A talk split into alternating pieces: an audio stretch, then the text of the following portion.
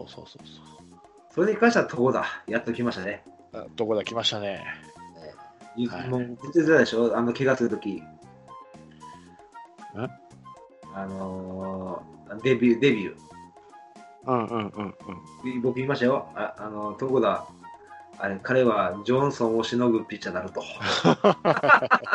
と思ったらああ怪我でええ離脱。そうそうそうただまだバレてないから。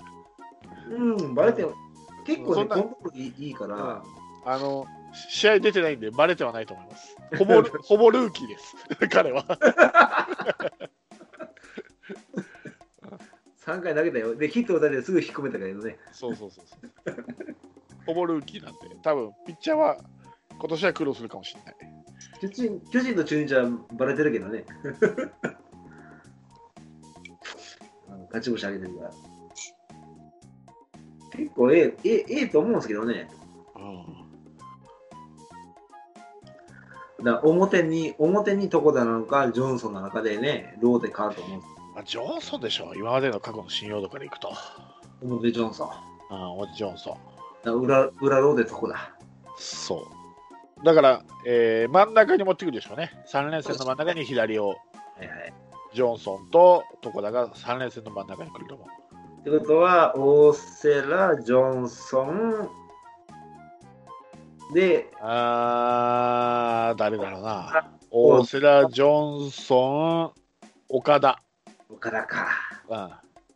うん、で、野村、床田、矢崎。あー、矢崎か。かな、今のところは。あー、正解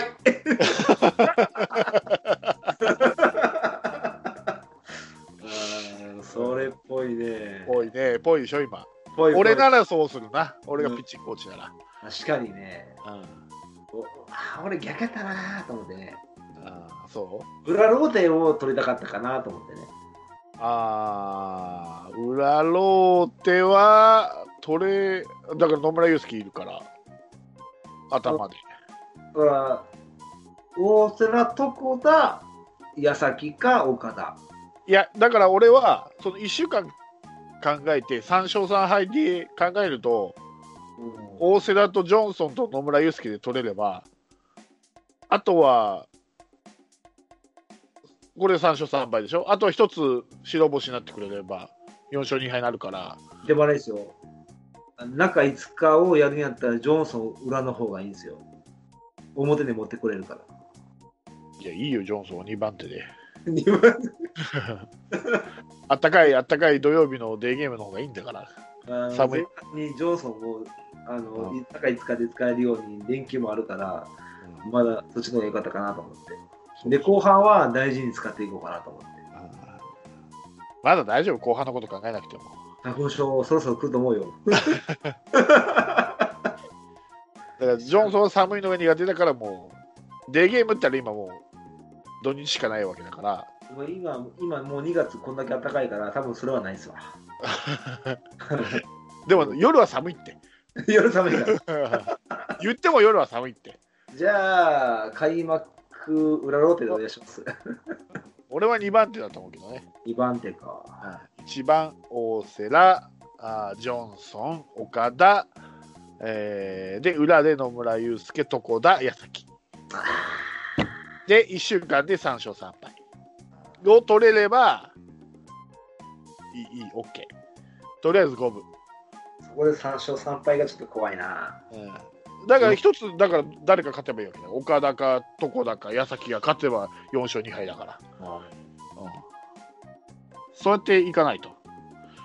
確かにね。うん、ああまあ、い今、今のほら。なんかじゅうにん先発って言ってるけど 俺, 俺はじゅうごにん先発でも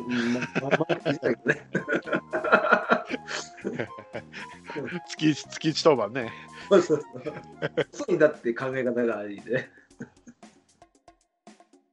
そっかあそれ面白いなそうしましょうそう逆だな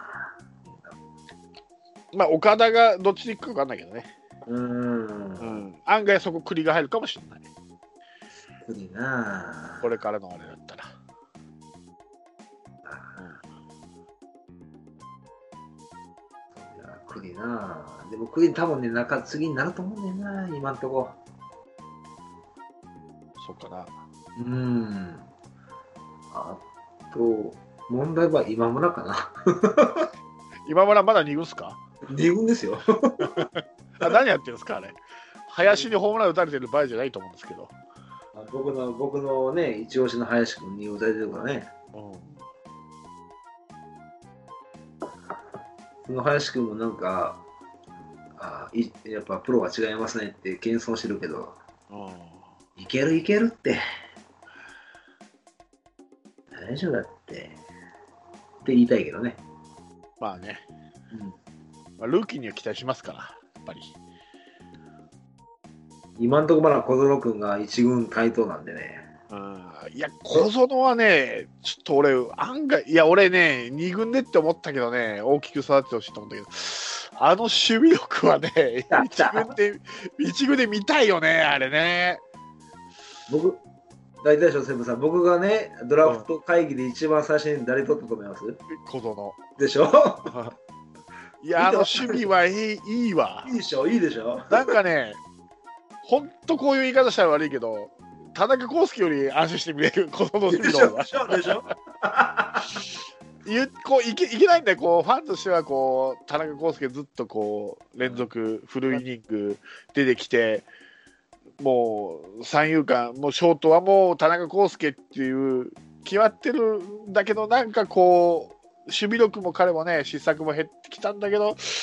なんか安心感とワクワク感で言うと小園なんだよなと思いながら。わかるでしょ言ってること。わかる、うん、分かるでしょ。なんかね、うん、ワクワクするんだよ子供のところ飛んでいくとその菊池のプレーみたいな感じ、うん、あの分かる。菊池ほどなんかすげえアクロバティックなプレーとかないんだよ。デビューした時の菊池みたいな感じでしょ。そうそうそう、なんかワク、うん、ワクワクしてくる。なんかああこれなるな、今宮なるなとか思いながらこのままいくと。なんで、うん、あそこに小園と菊池俺欲しかったわけよ。あれはあれはああ思うでしょ、見たいでしょ。思う思う。その小園に軍か、まあいち軍に軍行ったり来たりなるんだろうけど、いかんいかん。いや厳しい。いやでもねあると思うよ。多分オープン戦多分後半なるんちゃうかなって思うけどね。菊池と小園でどっちが俊敏なのかっていう。うーん。どっちがどの球を取るかっていう楽しみもあると思うよ。そう。なんかな。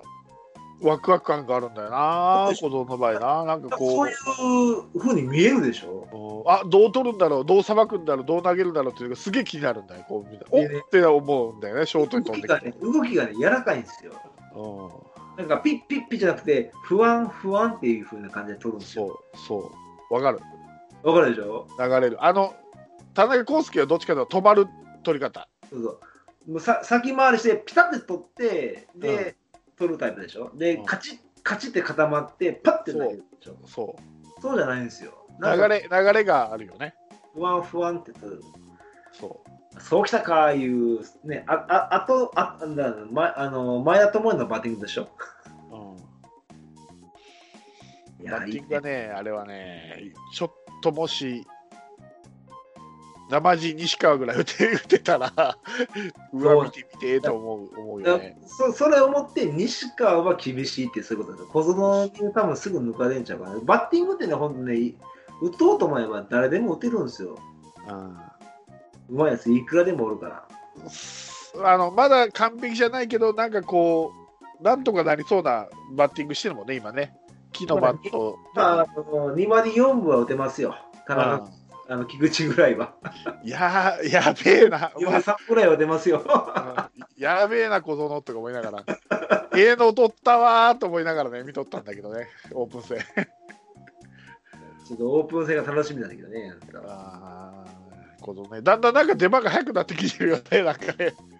なんかね。いいんちゃいます？多分多分監督も尾形もへ。こうこうヘッドコーチも見てーと思ってるのかもしれないよ子供のプレーを。いや本当高卒いちねんめとは思えない思えないでしょ、うん、で体ももう出来上がってるからねあれ、うん、高卒いちねんめどころかついさついこの間まで在学してたからねえっと大卒ですかってねいやいや社会人野球ですかってねそういうそれぐらいの体してるからねそうそうそう、うん、ついこの間卒業式やったぐらいだからねキャンプに入った時はまだ高校生だから在学中ですからねあれあれでしょあの沖縄に入ってからあの卒業しましたって言ったでしょそうそうそうそういやーすごいわそれか他にもねネオくんとかねおるからねね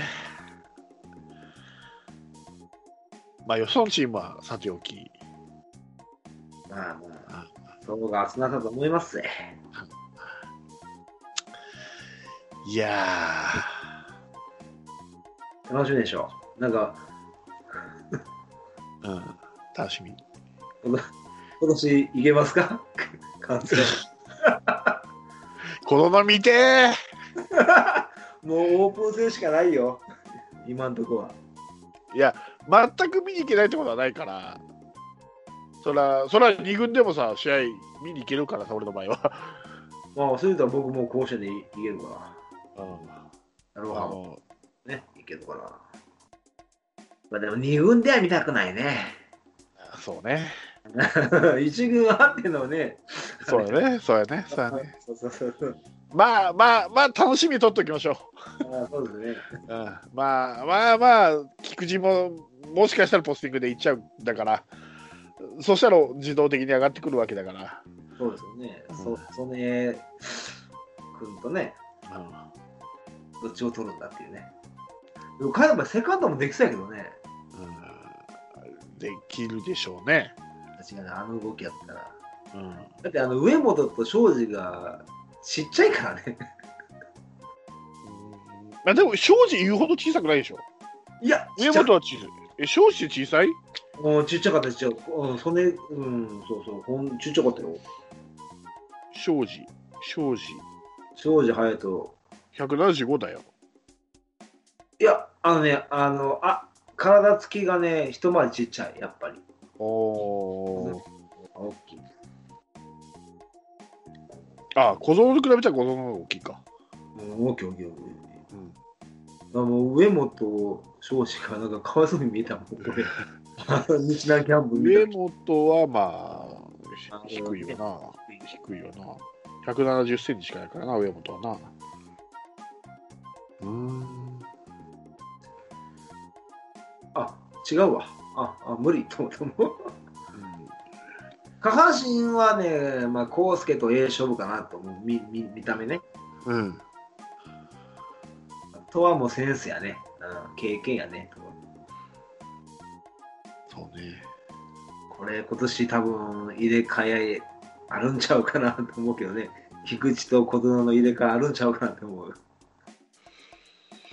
いやーどうだろういやー結構膝きついからね菊池うんでも菊池だからねやっぱりねだから怪我で離脱しない限りああ、まあ、勝ち試合の後半に守備固めに出すとかあるんちゃうあそれはあるかもしれないうんそれでちょっと鳴らしていってうんあの魔の甲子園が ま, また再発するんちゃうかなあ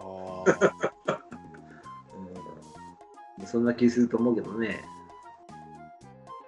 意外と意外とや れ, や, れそうや, やれそうと思えへんあの菊池バレーの守備どうすかねセカンドは急にね見 た, 見たいけど結構難しいからねセカンドってあのショートが急にセカンドやるってそうやねまあ左と流しちゃうからね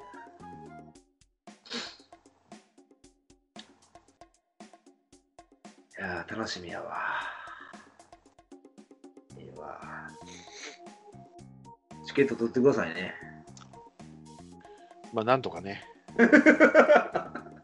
こっちも頑張って取るんでねほんまに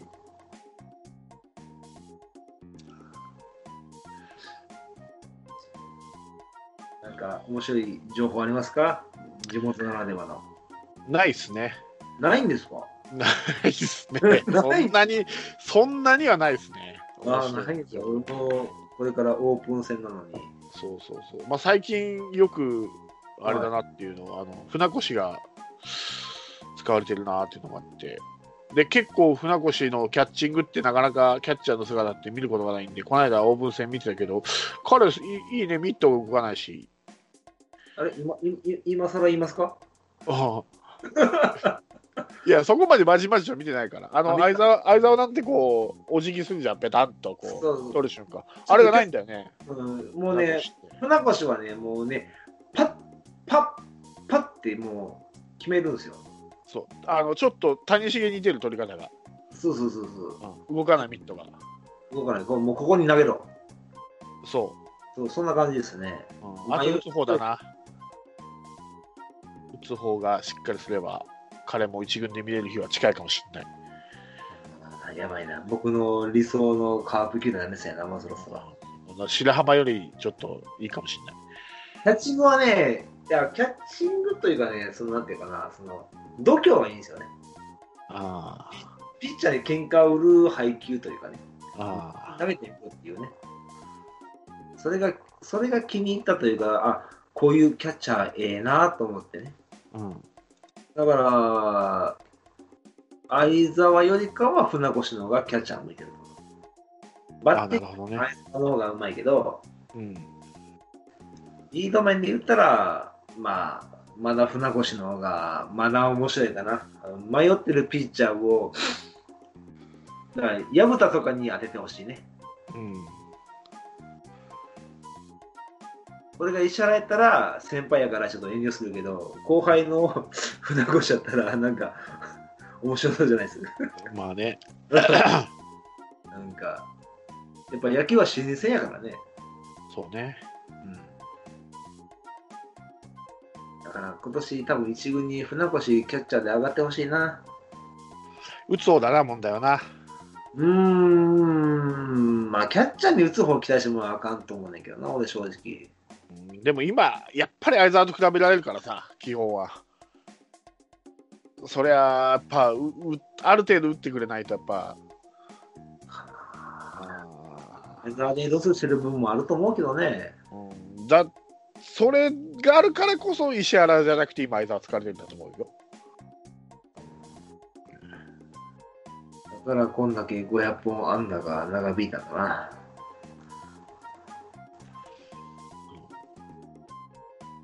そうか、どっちがいいんかな、キャッチャーって打てる方がいいんかな、やっぱ。それともそれはまあ、それはまあ守備って言いますけど、やっぱりキャッチャー。ピッチャーを、いやあのリードできるキャッチャーの方がいいのかな。うん、あ打てれたら相澤なんですよ。そう。ピッチャーをやる気にさせるのは船越なんですよ。か磯村。でも。過去 歴, 歴代、まあ、歴代って言って、まあ、まあ俺らが知ってる野球の知識っていうのはそんなに深くない中でよ名キャッチャーってやる人って打つ人いない？あだってノムさん打つでしょ、三冠を取ったぐらいで、えー、近年で言えば例えば古田打つでしょ、で谷繁も打つでしょ、うん、さえー、にせんぼん打ってるからで、ジョージマーでしょ、阿部でしょ、うん、いいキャッチャーって打つイメージない、やっぱり。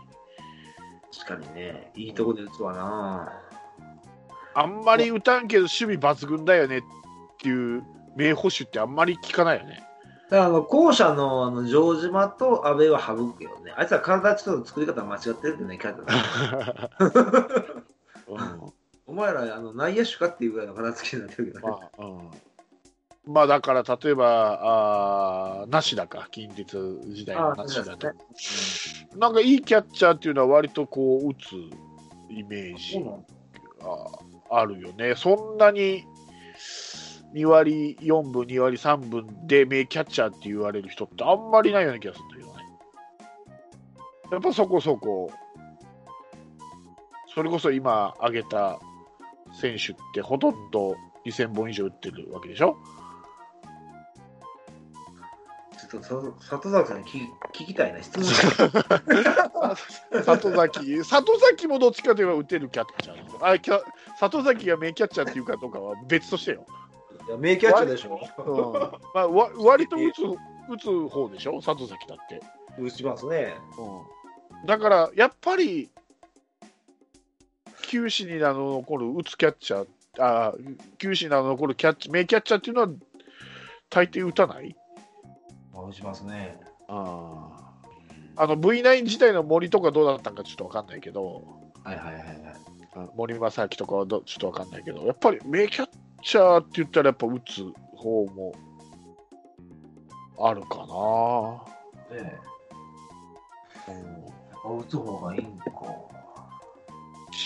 とは言いますけどね、守備って言いますけどね、キャッチャーはなんかそんな感じがします。はいはいはい、ちょっとなるほどね、うん、難しいな、どっちがいいかな、わからん。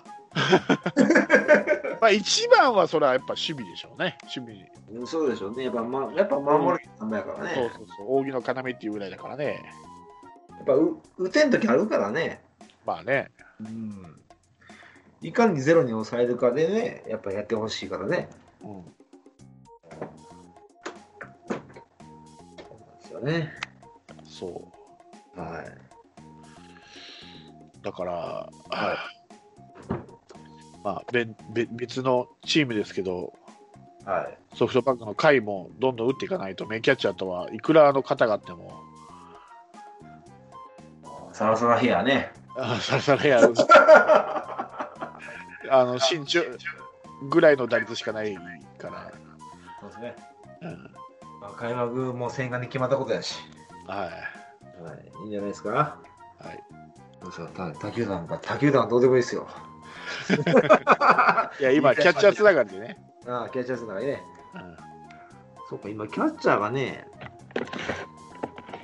どうなんでしょうね。うんうん、さあ誰が一軍なのか、やっぱ船越、船越上がってほしいよな。どっちだ、船越坂倉どっちだよね、キャッチャー。うーん、うん。まあ守備は、はい、守備は船越でしょうね、今今のところ見る感じでは。そうね、外野もできるしね。打つ方はやっぱ坂倉なのかな、うん、下ではね、自分では分かんないけど。じゃあ西川と坂倉どっちを一軍に上げとく？いや、それは西川でしょ。西川？だって西川の方がやっぱ経験あるからね、一軍の。ああ、そっか、結果も残してるし、うんうん、それは坂倉が西川ぐらい打ってから初めてどっちが置いときたいかっていうのを考えるんであって、今の試合だとやっぱり西川でしょ、やっぱり。ああ、そっか、うん、でも西川は今年外野だからね。いや、もう代打の切り札ですよ、俺から。代打の切り札、代打、代打、代打の切り札にしかは、えー、ダイソー守備固めの間ですよ。ああ、そうね。で、あの僕の僕の代打の切り札は長野さんやからね。長野はもう俺の中でもさんばんなんですけどね、さんばんセンター長野のイメージなんですけどね、俺の中では。もう、もうメイン？もうメインですよ。やってくれないとやっぱにおくですから。確かにね、確かに値段言われたらね。うん、におくの代打なんていらないからね。ああ、これ言われたらもう無能でも出ないけど。そう、そうでしょ。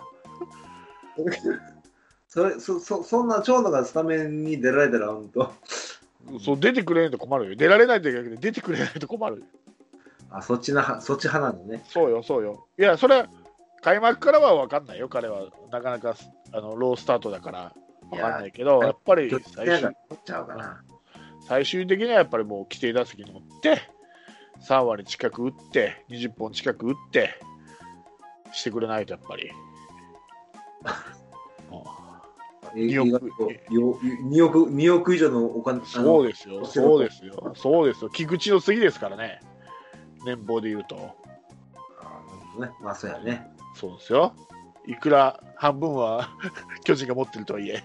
確かに。でもあのカープファンというかカープをあの、まあ、危惧するあの評論家はさんじゅうななばんが覚醒してもらうのは困るって言ってますけどね。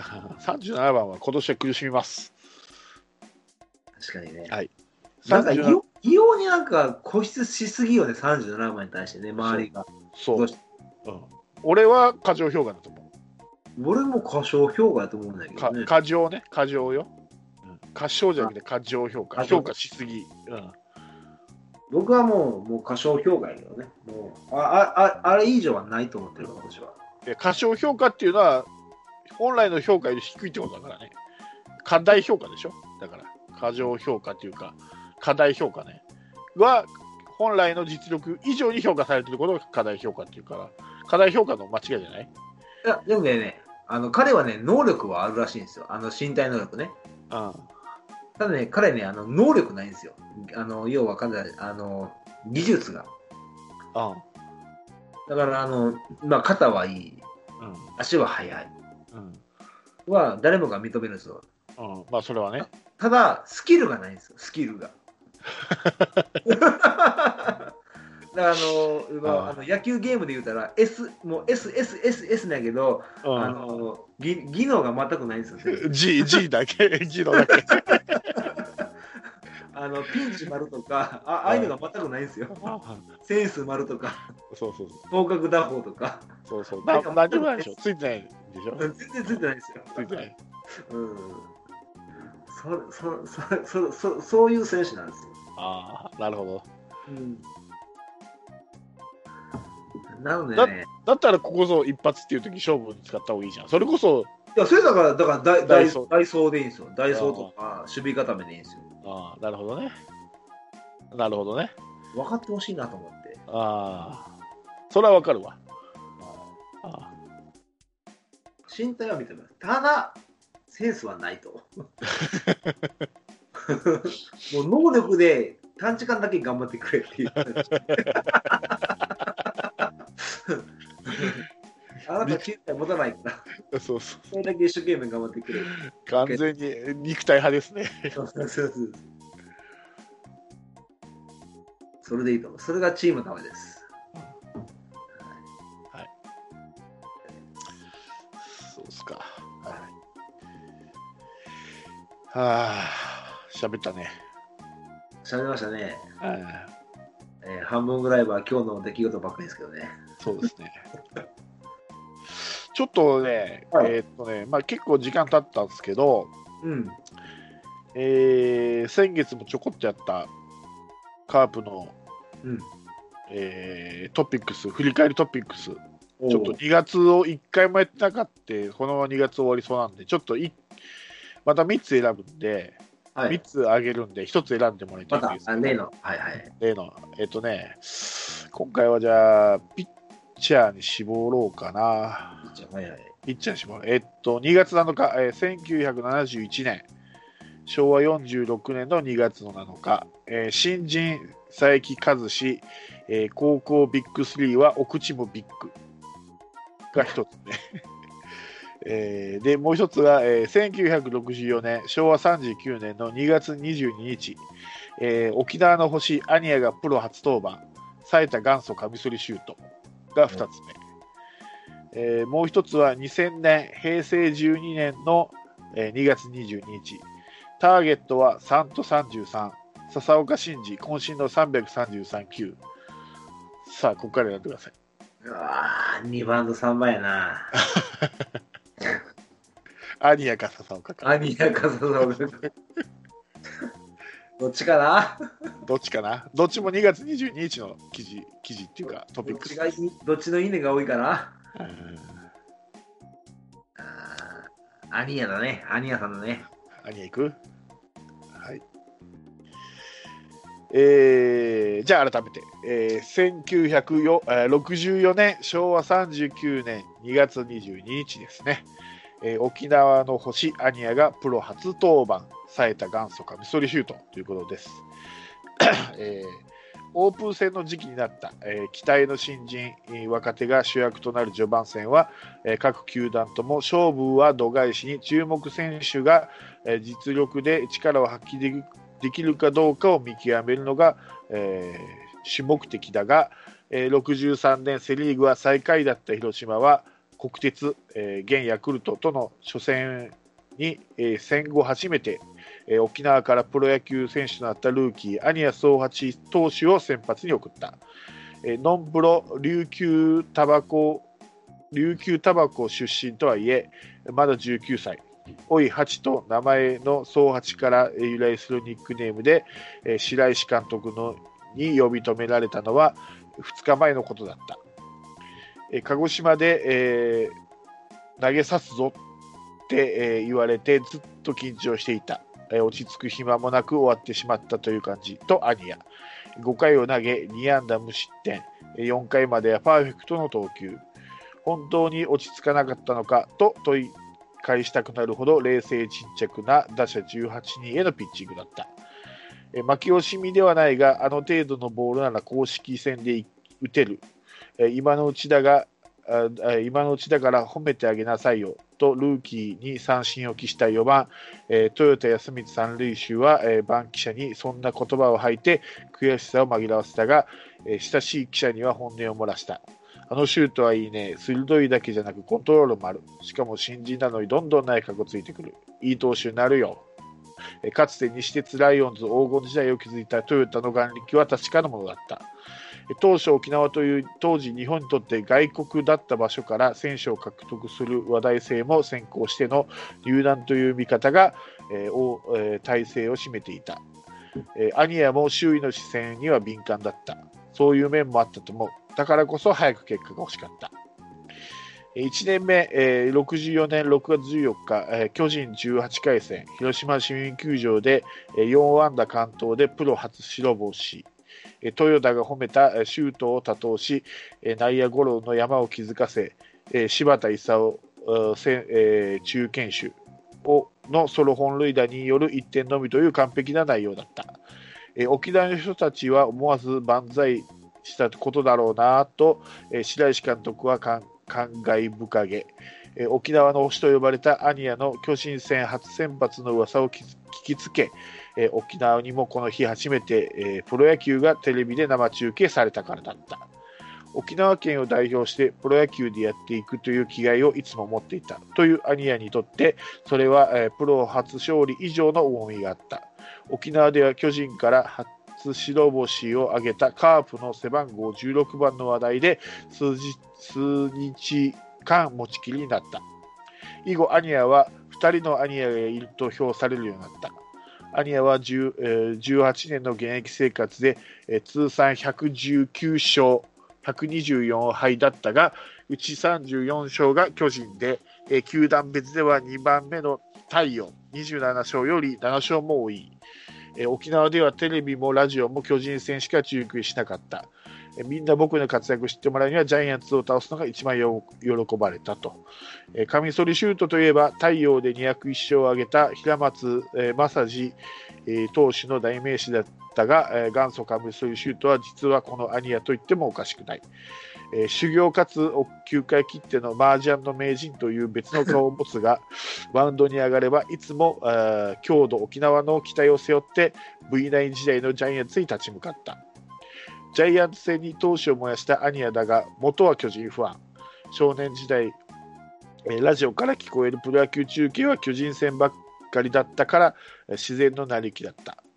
沖縄高校ではろくじゅうにねんの夏エースとして南九州大会で宮崎大淀高を倒して初めて県外の高校を破って甲子園初出場を果たした。船でにじゅうよじかんかけて本土に渡った渡っての勝利だった。甲子園ではいっかいせんで広陵高校に よんたいろく で敗退したが琉球タバコに入り、えー、大分鉄道管理局の補強選手として都市対抗に出場したことでプロのスカウトの陣の目に留まった。しかし、えー、沖縄では、えー、まだアメリカの統治国、統治下であり、えー、訪ねるにはパスポートが必要だった。各球団のスカウト陣がパスポートの取得に時間を取られている間広島でスカウトを重ねていた、えー、平山聡外野手はいち早く沖縄入りし沖縄入りをした、えー、平山はハワイ出身の日系にせい、パスポートはいつも手元にあったのが幸いした、えー、一番早く交渉の手を盗んだことがアニヤの運命を決めた。ななじゅういちねん以降低迷し、ななじゅうごねんに阪神に移籍、シュートだけでなくスライダーとコンビ、コンビネーション、えー、シュートだけでなくスライダーとのコンビネーションを覚えたことで復活し、この年じゅうにしょうななせーぶ、防御率いちいと新設されたカムバック賞だいいちごう選手となった。はちじゅういちねんに古巣広島で引退、カープで投手コーチなどを経験し、その手腕は高く評価されているというトピックスでした。岩瀬かな。え？え？シュートのスライダーが岩瀬やなって。ああ、そうね。右、右ですけどね。はい。うん、っていうカムバック賞のだいいちごうだったんですね。へえ。えー、そうなんだ。ええー。まあ酒好きっていうのはまあ今も変わってないですけどね。コミュニケーションですか。そうそうそうそう。まあ、あと沖縄のだいいちごう、はいはいはい、だから今でも沖縄の出身のプロ野球選手はもうアニヤさんとこのところにはもう必ずこう挨拶に行くっていうか、うん、雲の上の存在らしいですよね、今の沖縄の選手、沖縄出身の選手は今でも。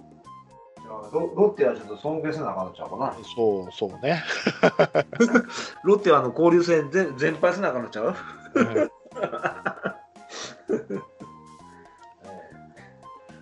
アニヤがいればね。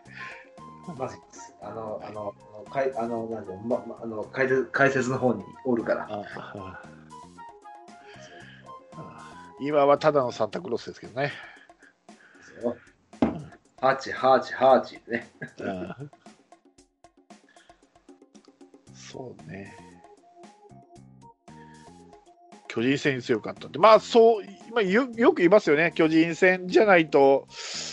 地方は中継しないからそこで活躍しないとそのみ見てもらえないじゃないけど注目されないからね。そうそうそうそうそうそう、それってよく、まあ、昔の選手ってよく聞く話ではあるよね。僕らの子供の時もされたからね、うん、あのじゅっちゃんしか野球をね流さないっていうね、うん、巨人対どこどこ巨人対どこどこってね。そうそうそうそう、地元やったらね中日阪神ねやるしまってやってくれるけど、やっぱそれ以外の他府県は巨人やからね、うん、それは分かるわ。はい、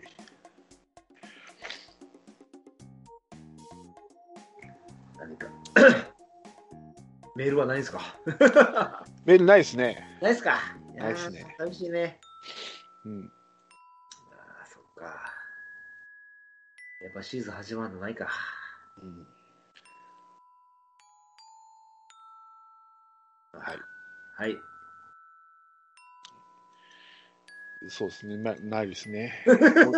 テンション下がるテンション下がる今今確認したけどないですね。今確認した、まあ、聞いてる人は何でもいいんで返事ください。こっちそうよ、お俺ら誰にも喋ってんだろうと思うからね、だんだんそうそう、 た, ただふたりだけで喋ってるからっていうふうになってしまうからね。そうそうそうそうやろっか、返信くれよ言うて、ああそうそうそう、せめてせめてああ、うん、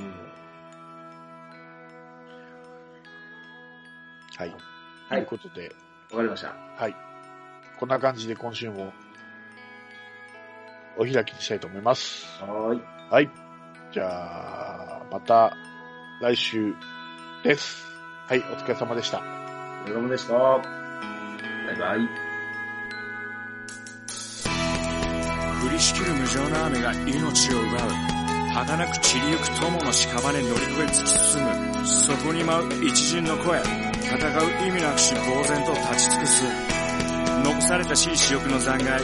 瓦礫にまみれ舞う砂煙、その先には敵味方もないわけ隔てなく集い肩組み合う人々。人争いは終わったんだと、戦場の果て意味をなくしたものを全て、昔憧れた意地の玉みてえな挨拶も今やくだらんクソチンピラの言いなり、その筋に道はなく生きる証を忘れ走る栄光の果て、一生なくしたも忘れて、いつの日か見たあの光輝きも草に取り繕い、目を背け笑い続ける。その先に道はなく、生きた証すら消え去る。